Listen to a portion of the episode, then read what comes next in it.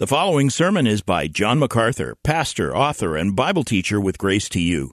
If you've never contacted Grace to You, we want to send you a free booklet by John titled Defeating Discontentment. It gives you seven practical principles that will help you face setbacks and difficult circumstances and experience contentment even when life turns upside down. Request your free booklet titled Defeating Discontentment by writing to defeating at g t y dot org.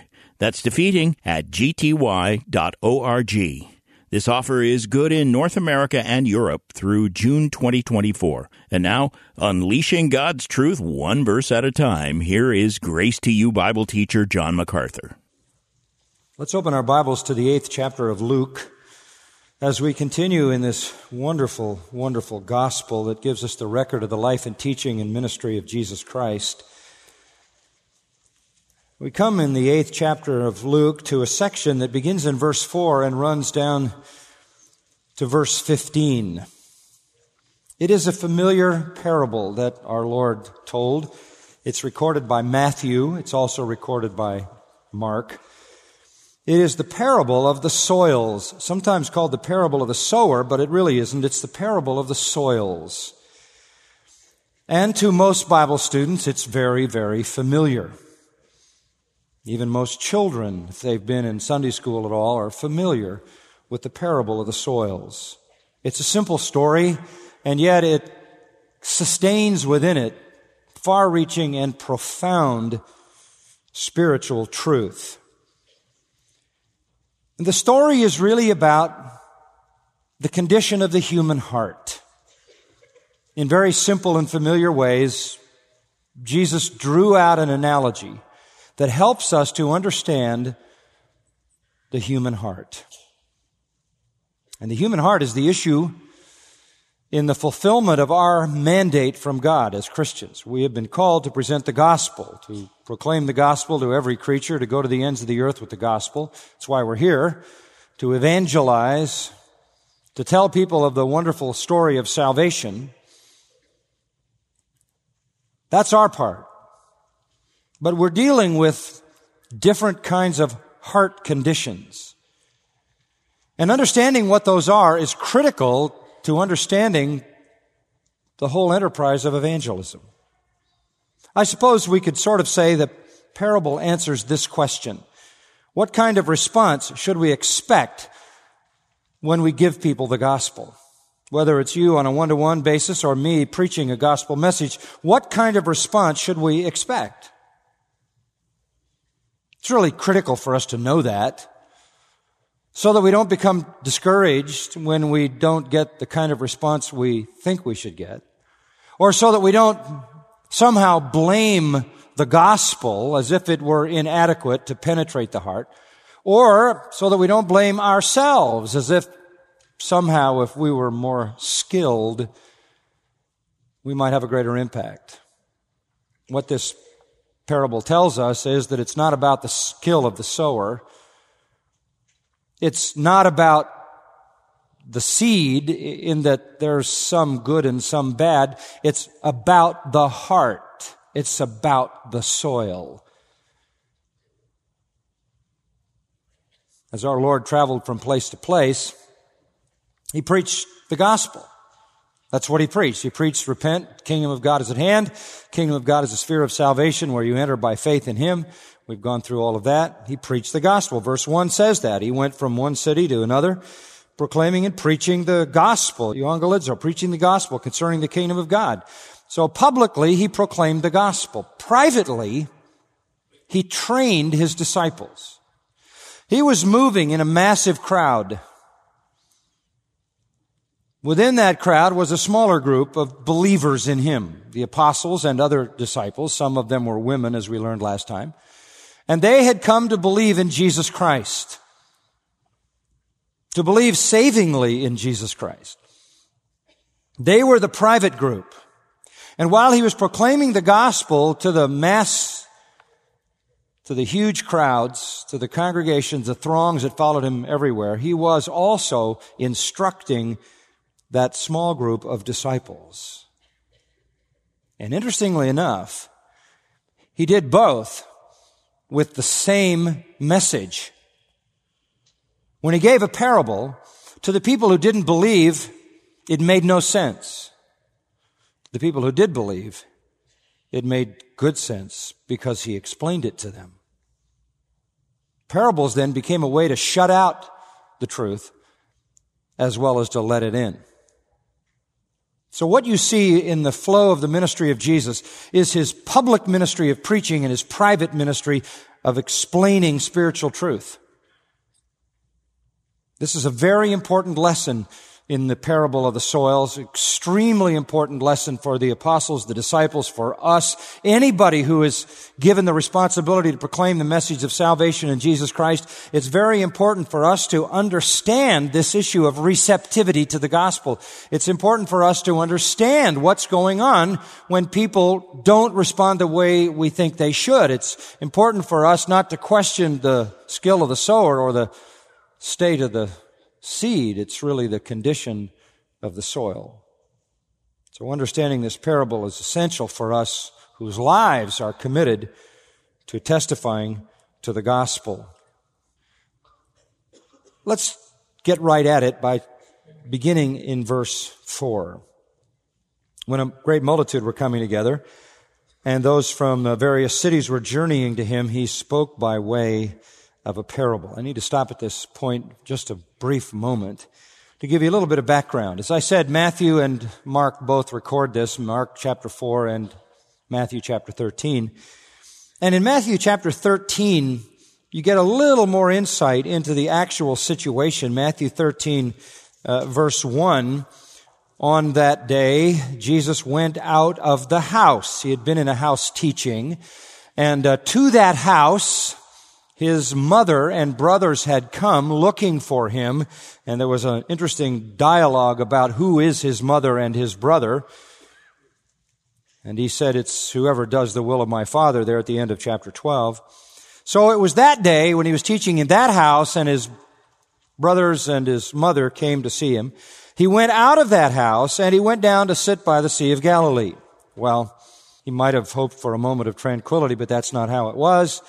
Great multitudes. You couldn't even describe it as a crowd. You have to describe it as crowds gathered to him, so that he got into a boat and sat down, and the whole multitude was standing on the beach. Uh, the position of teaching in Judaism was to be seated. The crowd was so huge, it kept pushing him and pushing him toward the water's edge. He had nowhere to go but to get in a little boat and have the little boat taken off the shore a little ways so that the people couldn't get so close that they would literally smother him, and at a little distance he would also have his voice bounce off the waters, and it would act a little bit like a public address system. And so there he is sitting in a boat, probably being held by two of his disciples, so it doesn't move around too much, and he goes on to teach the people. It was that situation. Now you can go back to the eighth chapter of Luke. Matthew fills in those little details. It was when that great multitude came together, and those from the various cities were journeying to him, that he spoke by way of a parable. There he is, sitting out in the shallows of the Sea of Galilee with this massive crowd on the shore, pushing right down to the water's edge. They are not only people from the local area, wherever it was, we can't be certain, in Galilee, one of the towns around the Sea of Galilee, and there were a number of them, but there were also people, it tells us in verse four, from various cities who were journeying to him, so that he not only had a local group of people who would go back to their homes at night, but he had collected this group of people who were there all the time, hence uh, the need on occasion to have to provide food for them, which led to the two times when he fed the crowd, because they were traveling and there was no food for them to eat. So this is a large crowd drawn by his reputation, his fame, which is spreading all the time, his ability to heal diseases, to have power over nature, power over demons, and even to raise the dead. Believe me, that has has gone by like wildfire through the populace of of Israel, and they are collecting to hear and to see him, to experience firsthand his miracles and the amazing teaching. Well, on this occasion, which was like so many other occasions of this crowd in the ministry in Galilee, he spoke by way of a parable. I want to stop here for just a couple of minutes because I want you to understand several things that are going on. First of all, I want you to understand what a parable is. The word in the Greek is parabole, parabole. And you might not think that uh, you know enough Greek to know what that word means, but if you know English, you will know what a parabole is. A parabole is used in rhetoric to refer to a comparison. And a comparison is putting something beside something else to better understand it. If you deal in um, the science world, you would know what a parabola is. A parabola has to do uh, with certain forms that have parallel elements. The word para means alongside. A parable is putting something alongside something else to better understand it. Placing of one thing alongside another so that a comparison can be made. What Jesus did was put a story alongside a spiritual truth to make it better understood. And by comparison and or contrast, he could give a clearer understanding of that spiritual truth. Rabbis used to love to teach in parables. Now, a parable is not just a simple analogy. A parable tends to be a, an elongated analogy. A simple analogy was, would be, uh, he's as strong as a horse, or he's as, he's as quick as a rabbit, or something. That's a simple analogy. Doesn't need an explanation. Everybody knows what that means. But as soon as you lengthen the analogy and you begin to tell a story, at, on the one hand, you immediately obscure the meaning in the story. Story could mean all kinds of things. It demands an explanation. And Jesus spoke in parables that demanded an explanation. Early in his ministry, he would speak in simple analogies that everybody would understand. He would speak directly in fulfillment of Old Testament passages, as he did in Luke four in the synagogue in Nazareth. Everybody knew he was saying he was the fulfillment of exactly what was written in, in Isaiah sixty-one. And And so there were times when Jesus spoke very clearly in very simple analogies, but as his ministry moved on, he began to speak in more prolonged stories, prolonged illustrations and analogies. Now, parables are very valuable. First of all, they make truth vivid. They make it vivid, so much so as to be almost unforgettable. The parables of Jesus, once you've gone through them, you don't forget them. They make the truth vivid. They also make the truth portable, because you can take the parable and tell the story somewhere else, and in the telling of the story, of course, the meaning comes to mind. They make truth interesting. They make truth clear. They make truth personally discernible. So they're a great way to teach. And as I said, before this particular day by the Sea of Galilee, Jesus had given many illustrations, many simple analogies, and he had also used some parables. Back in chapter five, verse thirty-six, back in chapter six, verse thirty-nine, it indicates that Jesus had spoken in parables. But there's something important about this one. This is a major turning point in the ministry of Jesus. When I say major, I mean major. A major turning point. From this time on, Jesus did not speak to the crowds except in parables.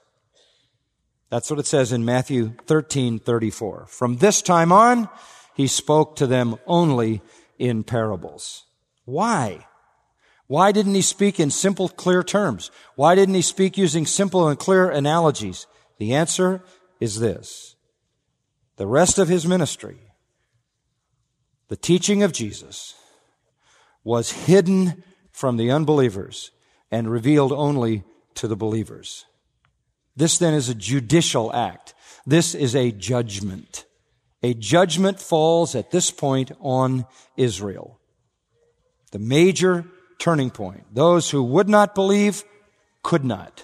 Those who were fools, who hated knowledge, as Proverbs calls them, could not understand. Without an explanation, a parable can mean anything or nothing. Without an explanation from the one who gave the parable, there is no way to understand it. It is nothing more than a meaningless story, a riddle. So from here on, he spoke only in parables, so that his teaching would be hidden from the unbelievers and revealed only to those who believed. This is a monumental turning point. Judgment has fallen on Israel. And that judgment is seen in the fact that they can no longer understand their own Messiah. It's very much like when God on the day of Pentecost empowered those gathered in the upper room to speak in languages, tongues. And Paul in First Corinthians fourteen twenty-one says that was a judgment from God, because they wouldn't listen when God spoke in their language. God spoke to them in a language they couldn't understand. That was a judgment on them. And very similar to Isaiah's day, when God said to Isaiah, you're going to be my spokesman, but here's what I want you to understand. We'll see more about this later. They're going to hear and not understand. They're going to see and not comprehend, because their eyes are blind, their ears are deaf, their hearts are fat, and they will not understand. And why? God was judging them for their rebellion and their apostasy and their unbelief and their idolatry. You go preach, but know this, the vast majority won't understand. God himself confirms them judicially in their self-imposed blindness. So the teaching of Jesus in parables then, on the one hand obscures and on the other hand reveals. Veiling the truth was an act of divine judgment, fixing in darkness those who had rejected him. They loved darkness so they could have more of it. Only his disciples knew the meaning of these parables, because only to them were they explained. The natural man, Paul wrote in First Corinthians two fourteen, understands not the things of God. To him they are foolishness, because they are spiritually discerned. And so what we're going to see here is this amazing splitting of the crowd in an act of judgment by which Jesus speaks in ways that only believers can understand, because only to them are explanations given, and the others are simply confounded in a deeper darkness. With that background then, let's go to the story itself. It is such a simple one, with such an economy of words, and yet so profound as it unfolds. It'll take us a couple of weeks to get through the passage. We'll start at verse five. Jesus says something that obviously was very familiar, so familiar, while they were there on the shore of the Sea of Galilee, they might have looked off in the distance and seen this very thing going on, because this is how life went day in and day out in the Galilee, which was an agricultural environment. Sower went out to sow his seed. That's pretty simple. And he sowed, some fell beside the, as he sowed, some fell beside the road, and it was trampled underfoot, and the birds of the air ate it up. And other seed fell on rocky soil, and as soon as it grew up, it withered away because it had no moisture. And other seed fell among the thorns, and the thorns grew up with it and choked it out. And other seed fell into the good soil and grew up and produced a crop a hundred times as great. We'll stop at that point. Nobody would be mystified by that story. It only needs an explanation to us who live in a pavement world. They understood this clearly. No, this was, this was life for them every day. They were all in some way involved in an agricultural life. Sower went out to sow, and they used what was called a broadcasting method. Broadcasting didn't originate with technology or radio. Broadcasting meant to throw things in a broad swath, and media radio picked that up, broadcasted electronically. But what would happen is the field would be plowed with deep furrows, and up and down the rows the farmer would go, and he would have a bag over his shoulder full of seed, and he would broadcast the seed, throwing it everywhere. And as the seed was being thrown, very typically it would fall to the ground and find different soils. There are four different ones mentioned by our Lord. The first is roadside soil. As he sowed, some fell beside the road, or some fell on the road. I will explain that to you. In Israel, we're not talking here about a thoroughfare, a highway. In Israel, the fields basically were divided into long, narrow strips for cultivation. And between those long, narrow strips of field, there were beaten paths, about three feet wide, so that people could move around the countryside and go between the fields, going from place to place. Even the farmer with his responsibilities would need paths to walk on to move within the various fields in his own area. No fences existed. No walls existed. The only thing that separated the fields were these beaten paths. In Matthew chapter twelve, for example, you have an illustration of Jesus and the apostles who were walking through a field one day, remember, and plucking corn and eating it, and the Pharisees got all upset about that. But that was the kind of situation that was going on every day, people traversing through the fields to get from place to place along the paths that ran around the edges of the fields. Now, that would be in every sense a path. Unplowed, dry in the semi-arid climate of Israel, hard, beaten down, baked by the sun. It would virtually be like concrete. When the sower threw the seed, he couldn't always throw it in exactly the way he wanted to, because there would be a breeze blowing, or because he just didn't have quite the dexterity to make sure it didn't drift beyond its desired arc, but some of it would fall upon the hard ground. It had no hope of getting into the soil. You know, seed basically has an end that has a point on it, and that's there in order that the seed can work its way down into the soil and die and then bring forth life. There would be no possible way for that little seed to penetrate that hard ground. It would just lie there. And Jesus said, when that happens, it's trampled underfoot, because that's a thoroughfare. That's where people walk, and they would just crush it under their feet. And what wasn't crushed, the birds of the air ate it up, or even the remnants of what was crushed, the birds would come and eat. You can be sure that uh, flapping not far behind any sower would be a little bevy of birds who wanted to swoop down as soon as they could and gather up all the seed available to them. I recently had an experience of that. We try, I tried to seed a certain area of my lawn, and uh, I was defeated and have been defeated repeatedly by the birds. They come, and the soil is ready, and before it can even work its way into the soil, they're, they're have, they think it's the bird millennium. They are literally being fed on a wide scale. It's a, it's a losing battle at this point. I got to figure out another plan. But that's the way it would have been in that environment, and the seed would have been readily accessible to the birds because it's lying on the top of the soil. It was either trampled or it was taken away by the birds. The second soil that the Lord describes is in verse six. Other seed fell on rocky soil. As soon as it grew up, it withered away because it had no moisture. Rocky soil doesn't mean soil full of rocks. No self-respecting farmer would allow for that. When they plowed, they plowed up the rocks, and then they removed the rocks and carried them away, because they would retard the freedom of the roots and the plant to develop. But what it's talking about here is uh, rock bed. Israel is a tremendously rocky area, not just with pebbles and stones. There are many of those, of course, but under the soil, down under the soil is rock bed. In many cases, a very, very firm and far-reaching limestone rock beds, that it would be below the surface, and yet not too far below, but far enough below to have escaped the plow. And so in those situations, the seed goes in. As soon as it grew up, it withered away because it had no moisture. The roots can't get down.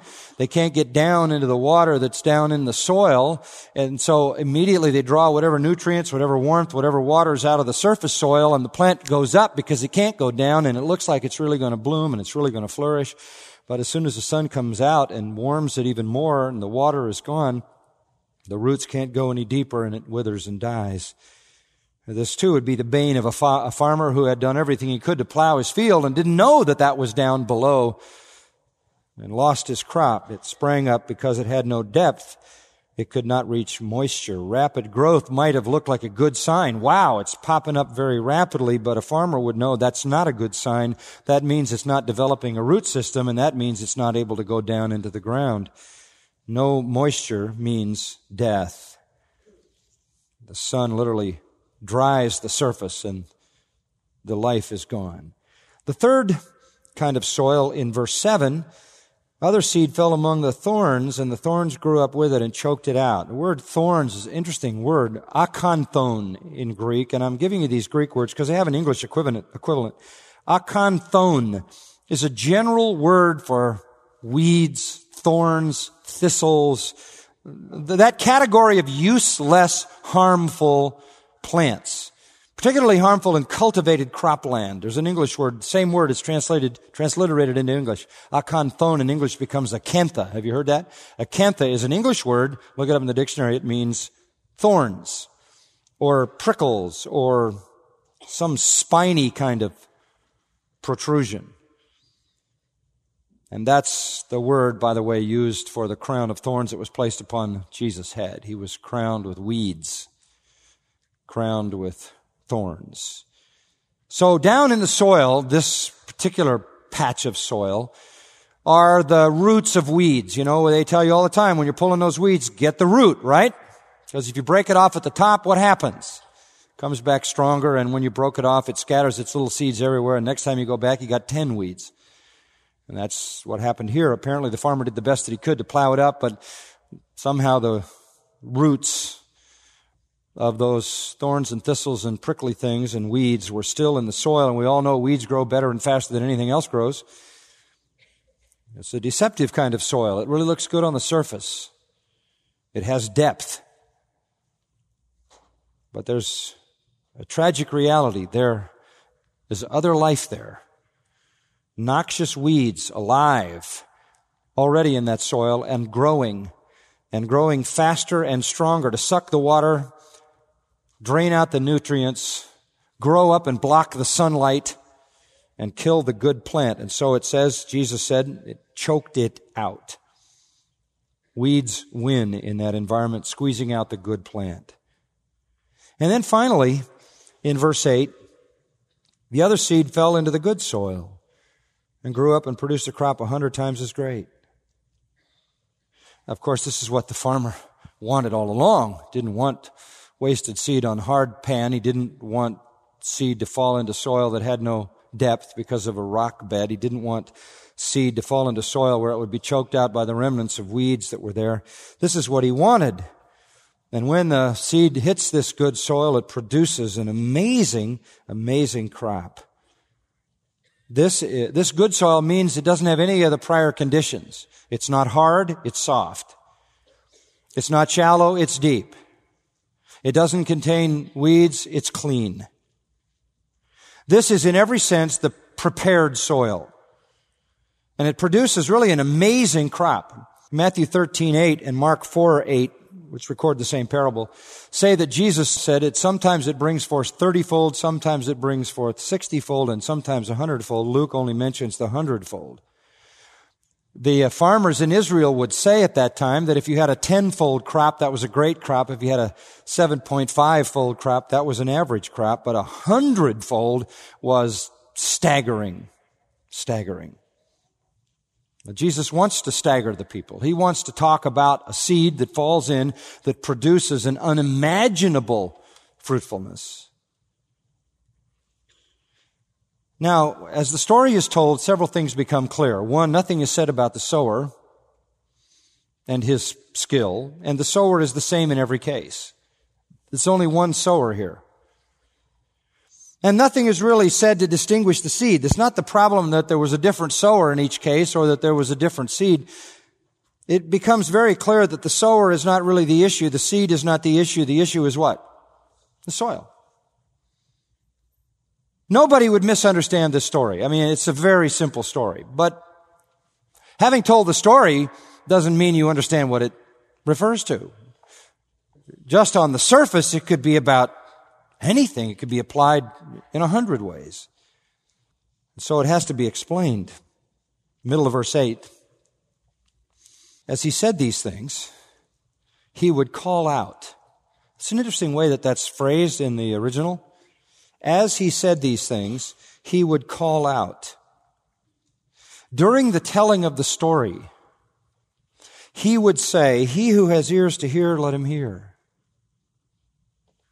What he is saying as he goes along is, for those of you who know what I'm talking about, listen to what I say. And he distinguishes the crowd between those who have ears to hear and those who don't. It's as if he would say, I know you're not going to all get this, but those who are, listen. This was apparently a typical way of Jesus' teaching. He would go through the parable. Periodically, he would say, are you getting this? Those of you who know what I'm talking about, are you understanding this? Those of you who, who understand, listen to me. That little phrase, he who has ears to hear, let him listen, Jesus used on many occasions. I won't go through all of them, but you can check Matthew thirteen. It's used in verse nine and verse forty-three. You can check Mark four. It's used in verse twenty-three. You can check later in Luke, Luke fourteen, verse thirty-five. Jesus was saying, if you can understand, then listen to me. If you can understand, then listen. Sort of saying, how many of you want to know more about this? How many of you care to know the meaning of this? And you'll see that in verse nine, only the disciples responded. And his disciples began questioning him as to what this parable might be. And there you have the clear indication of who had the ears to hear. It was those who followed Jesus, those who believed in Jesus. They were the ones who could understand. They had the ears to hear. And so they come back and they say, what does it mean? We want to know. We believe that you are the voice of God. We believe that you are the prophet of God. We believe that God has sent you to teach us His truth. We believe in you. We want to know. So they were the ones asking the question, what does it mean? What does it mean? His response in verse ten is so important.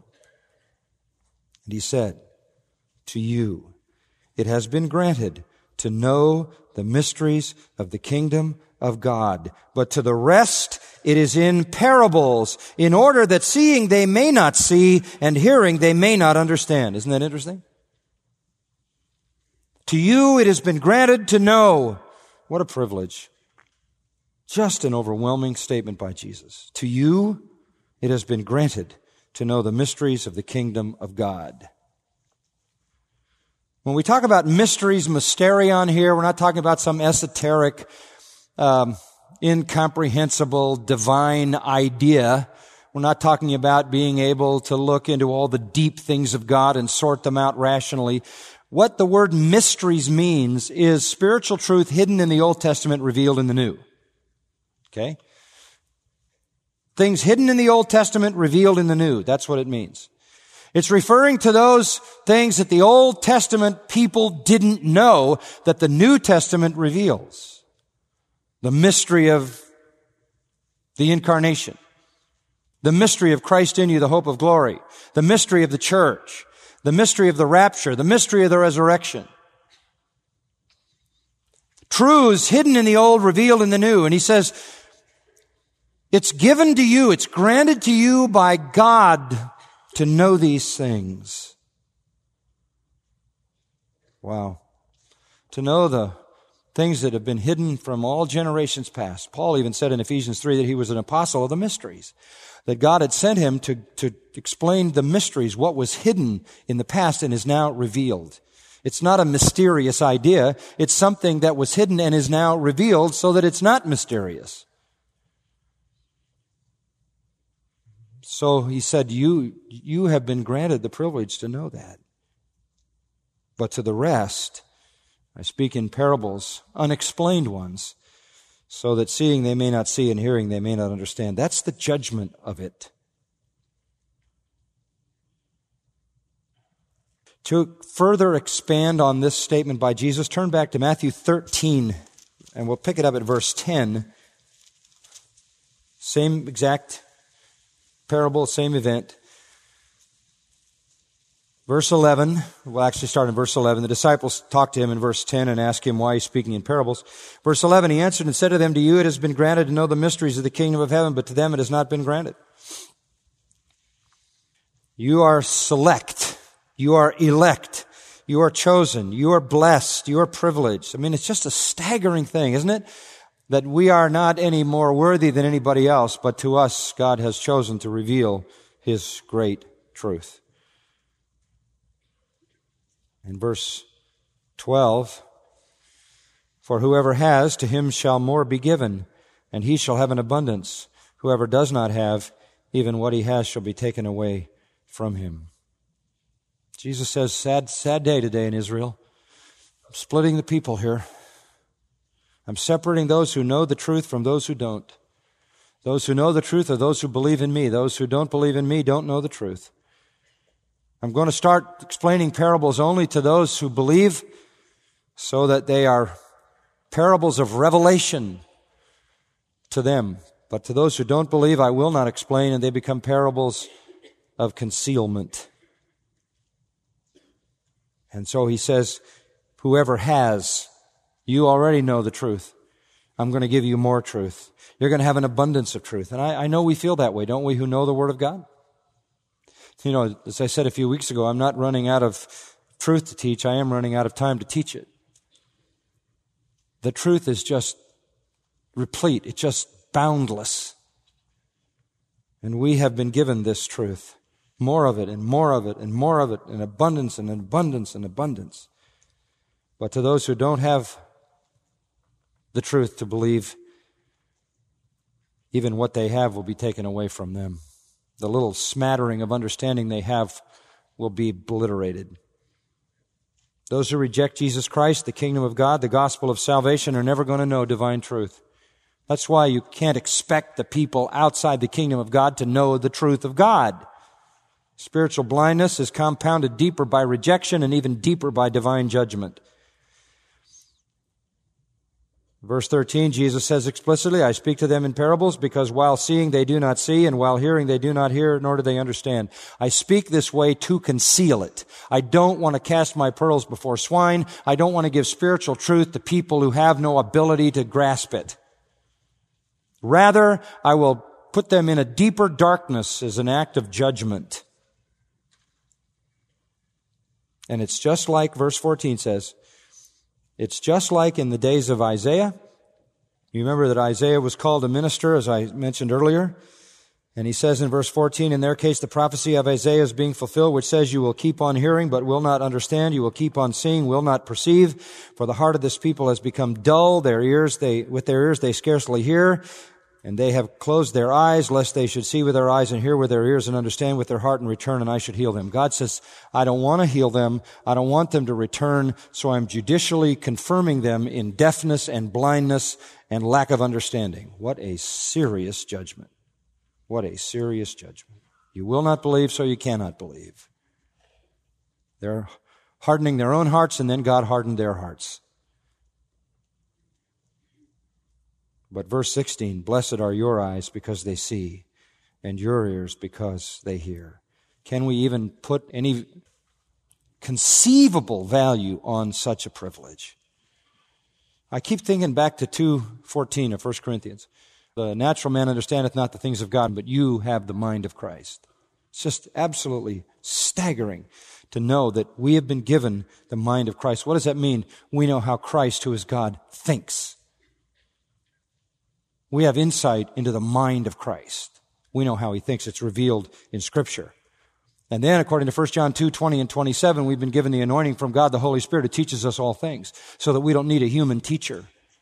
But the anointing from God teaches us all things. So here we have the mind of Christ and the Word of God, and we have the Spirit of God living within us, who is our teacher, who gives us insight into the meaning of this, the mind of Christ. You talk about a blessing. There isn't anything more blessed than to know the truth about everything God has revealed. In fact, Jesus said to the disciples in verse seventeen of Matthew thirteen, for truly I say to you that many prophets and righteous men desire to see what you see and didn't see it, and to hear what you hear and didn't hear it. And what he means there is the Old Testament prophets. The godly of the Old Testament didn't know what you know, didn't hear what you hear, didn't see what you see. Because it hadn't happened. It hadn't been revealed. It's, it was mystery to them. Talk about privilege. You're more privileged than all the prophets of the Old Testament. According to First Peter one, ten and eleven, they had to look into what they wrote to try to discern what it meant.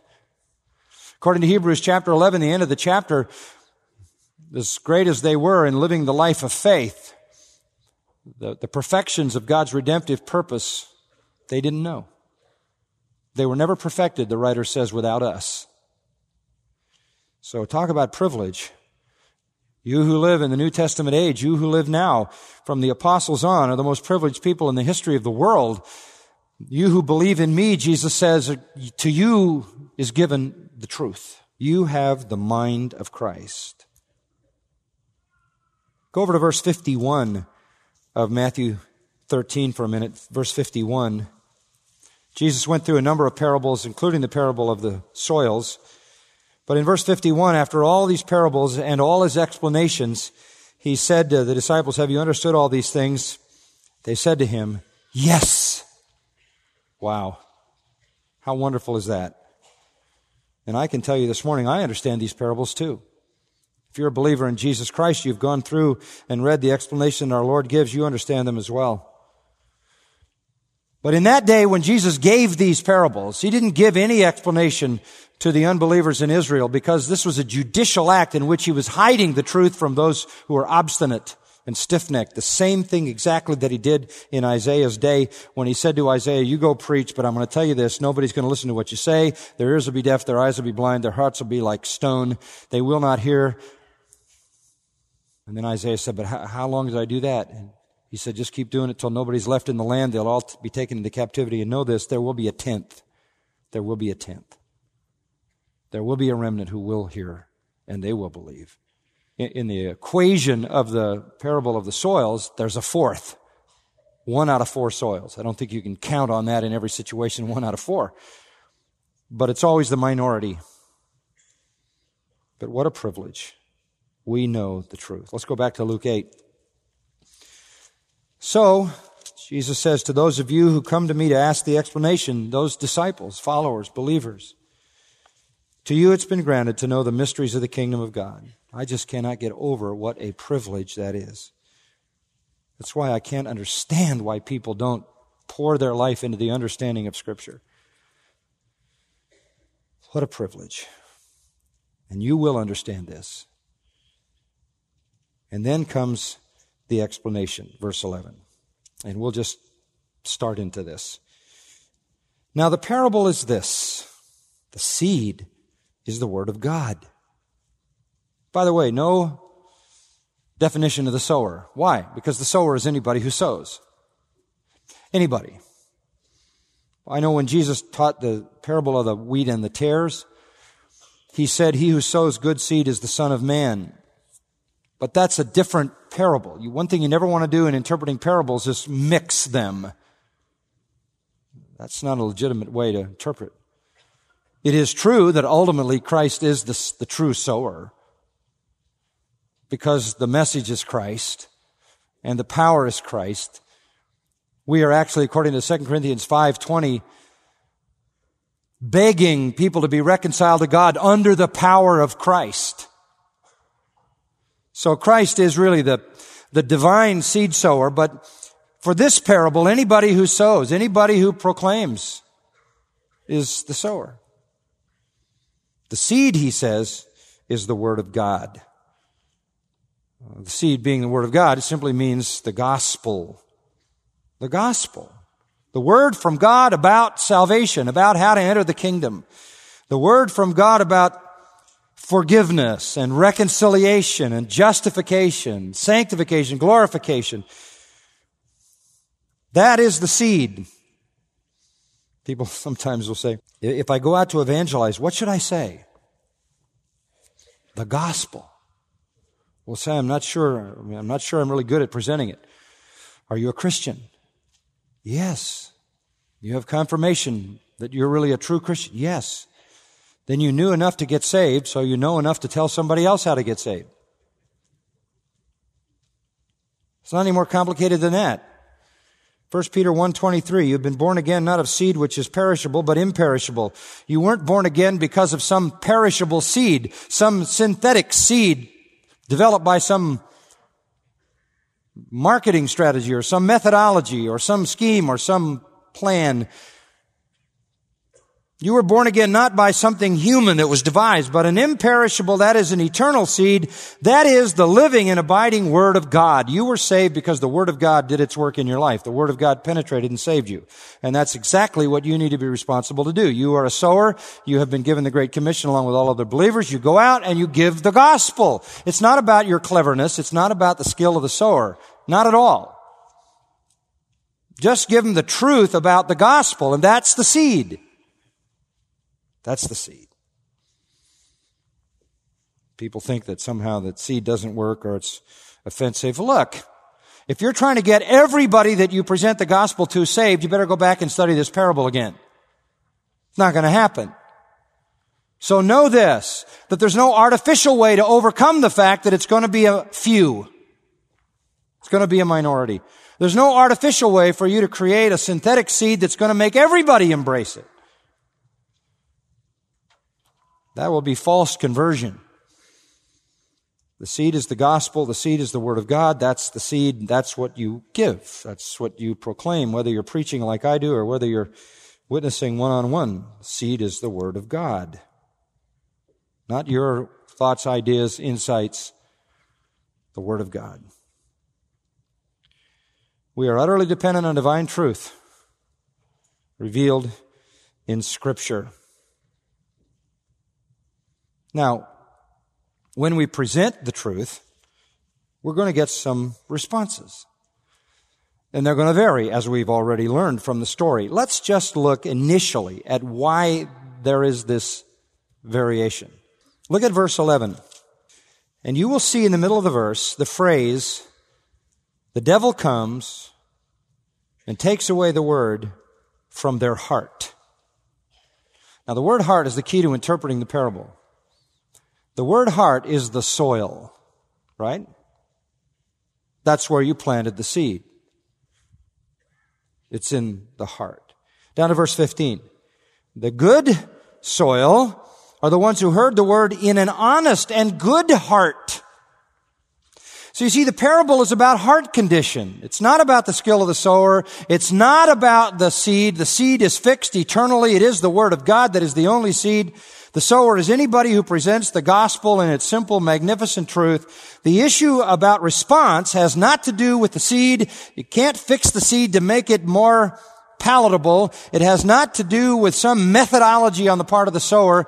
It's all about the condition of the heart.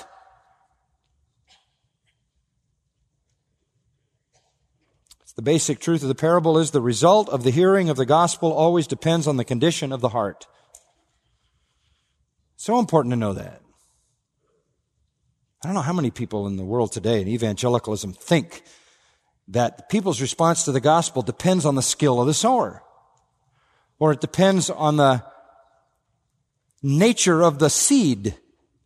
And so they want to work on the methodology of the sower, or they want to work on a more palatable seed. The issue is the heart. That's what Jesus is saying. The character of the heart of the hearer determines the response. So don't beat yourself up if you don't seem to be effective. First of all, throw some more seed. You're more likely to hit some good soil. But in the end, it's, it's the heart. Well, the first one we'll look at just this morning briefly, the roadside hearer, verse twelve. Those beside the road are those who have heard. Then the devil comes and takes away the word from their heart so that they may not believe and be saved. The idea of sowing is then this. It's to bring the gospel to people so they can believe and be saved. Got that? It's pretty simple. We are sowing the gospel message so people can believe and be saved. But some of the people we're going to deal with are like concrete. That's what Jesus says. They're like those roadside hearers, hard, beaten down. The seed has no possibility to penetrate their hard hearts. The Old Testament would call them the hard-hearted and the stiff-necked. They are resolute and rigid in their indifference, disinterest, and love of sin. This is the condition of the heart which corresponds to the hardness of that footpath around the field. The heart of this kind of person is a thoroughfare crossed by the mixed multitude of iniquities that traverse it day after day after day after day after day. And it's not fenced, so it lies exposed to all the evil stompings of everything that comes along. It's never broken up. It's never plowed by conviction. It's never plowed by self-searching, self-examination, contrition, honest assessment of guilt, repentance. The heart is callous. It's callous to the sweet reasonings of grace, and it's callous to the fearful terrors of judgment. Nothing wrong with the seed. Nothing wrong with the sower. Something terribly wrong with this hard, impenitent heart. You've talked to people like that, and so have I. This is the fool of Proverbs. This is the fool who hates knowledge, the fool who hates wisdom, the fool who says in his heart, there is no God. This is the person whose mind is shut. And you know, the interesting thing here in this context is we're not talking about some atheist. We're not talking about some pagan here. Jesus is talking about Jewish people, not just Jewish people, but Jewish leaders, scribes, Pharisees, Sadducees, priests, whose mind was shut to the truth of God, to the message of God, to the Son of God, and to the kingdom of God. They were so hard-hearted that the more they heard Jesus, the more they wanted to kill him. And eventually they did.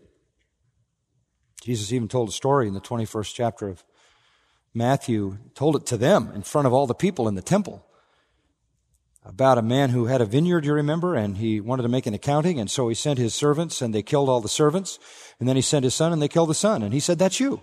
You killed all the prophets, and now you kill the son. This is how hard their hearts were. Religious people can have very hard hearts. Jesus, later on in the Gospel of Luke, it's recorded in the nineteenth chapter, was looking over the city of Jerusalem uh, one day and weeping. Luke nineteen forty-one, he approached the city and he saw the city and he wept over it. And he said, if you had known in this day, even you, the things which make for peace, if you only knew the things that were brought to you to make your peace with God, but now they've been hidden from your eyes. You don't listen when you can listen, you'll never be able to listen. So there was judgment pronounced on Israel, the people of God's covenant. They were devoted to Satan, who was their father, who came along in the imagery and snatched the word. If it wasn't smashed under the pedestrian activity of their sin, it was snatched away by their father, the devil. John eight forty-four, Jesus said, you're of your father, the devil.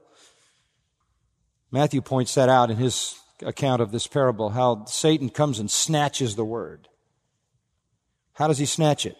Through false teachers that come and attack the gospel. He snatches it through the fear of man and embarrassment about being identified with Jesus Christ, or fear of being unsynagogued or cut off from your friends. He snatches it through pride. You think you know everything and you're not willing to confess that you don't and be broken before God. He snatches it through doubt, through prejudice, through stubbornness, mostly through the continual love of sin, which he panders to through his wretched world system. It's either crushed under the continual pedestrian activity of wickedness or snatched away by Satan. That's such a sad thing. So you look at your own heart this morning, right? How, is this you? Are you that hard, baked, dry road on the edge of the field, hardened by sin, so constantly engaged in that they have literally made your heart into solid rock and the truth can never get in? You literally lie in the lap of the evil one who snatches away the truth from the surface of your hard heart. How sad. That's the way people are. Many people like that. If that happens to be your situation, you say, what would I, what can I do if I really recognize my hard heart? You say, how do you recognize a hard heart? Well, if you're looking right now at your watch and wondering how fast you can get out of here and get to your next activity, that's a good indication. If you know you're not a Christian and this is just taking up your time, messing with your Sunday, that's a hard heart. If you're not willing to be honest about your hard condition and the resistance of the gospel, which has gone on for a long time, the thing you need to do is to fall on your knees before God and plead with God to plow that ground, because I, you know, I can throw the seed, but I can't plow the heart. That's the work of God. Only God can grant repentance, and you need to cry out with a broken and a contrite heart and ask God to break up the hard ground of your heart. If that's where you are, and you sense that, and you can sense it by your own indifference to what I'm saying right now as I speak, then you need to cry out to God to plow your heart and break it up, lest you catapult into eternal punishment with that same hard heart. Well, we'll look at the other three next time. Let's pray. The message of our Lord is clear to us because He explained it. And even people today who don't believe have an advantage over Israel. He didn't explain it to the Jews that day, but He has explained it so that all can read it today. And this is a benediction even to an unbeliever to know the meaning of this parable. Even as I speak to the hard-hearted, they can't escape the meaning of this the way the hard-hearted in the day of Jesus could escape it because He didn't explain it. And so, oh God, I pray that in the understanding of this, that You would cause the hard-hearted sinner to cry out, that You would come and plow up the soil and make it soft to receive the truth of the gospel. Help us again to be refreshed in the opportunity that is ours to sow the seed and to pray that You would prepare the soil. Continue to instruct us in Your truth, which is a privilege beyond expression. It is granted to us to know the mysteries of the kingdom of God. How astounding is that? We thank You for it. We are therefore responsible to teach it to others, to pass it on for Your glory. Amen. You've been listening to John MacArthur, Bible teacher with Grace to You. For free access to all of John's lessons and a listing of study Bibles and books available for sale, visit Grace to You's website at g t y dot org. John MacArthur and Grace to You reserve all copyright protection under applicable law. Our copyright policy is available at g t y dot org, and it includes instructions for and limitations on duplicating this digital file.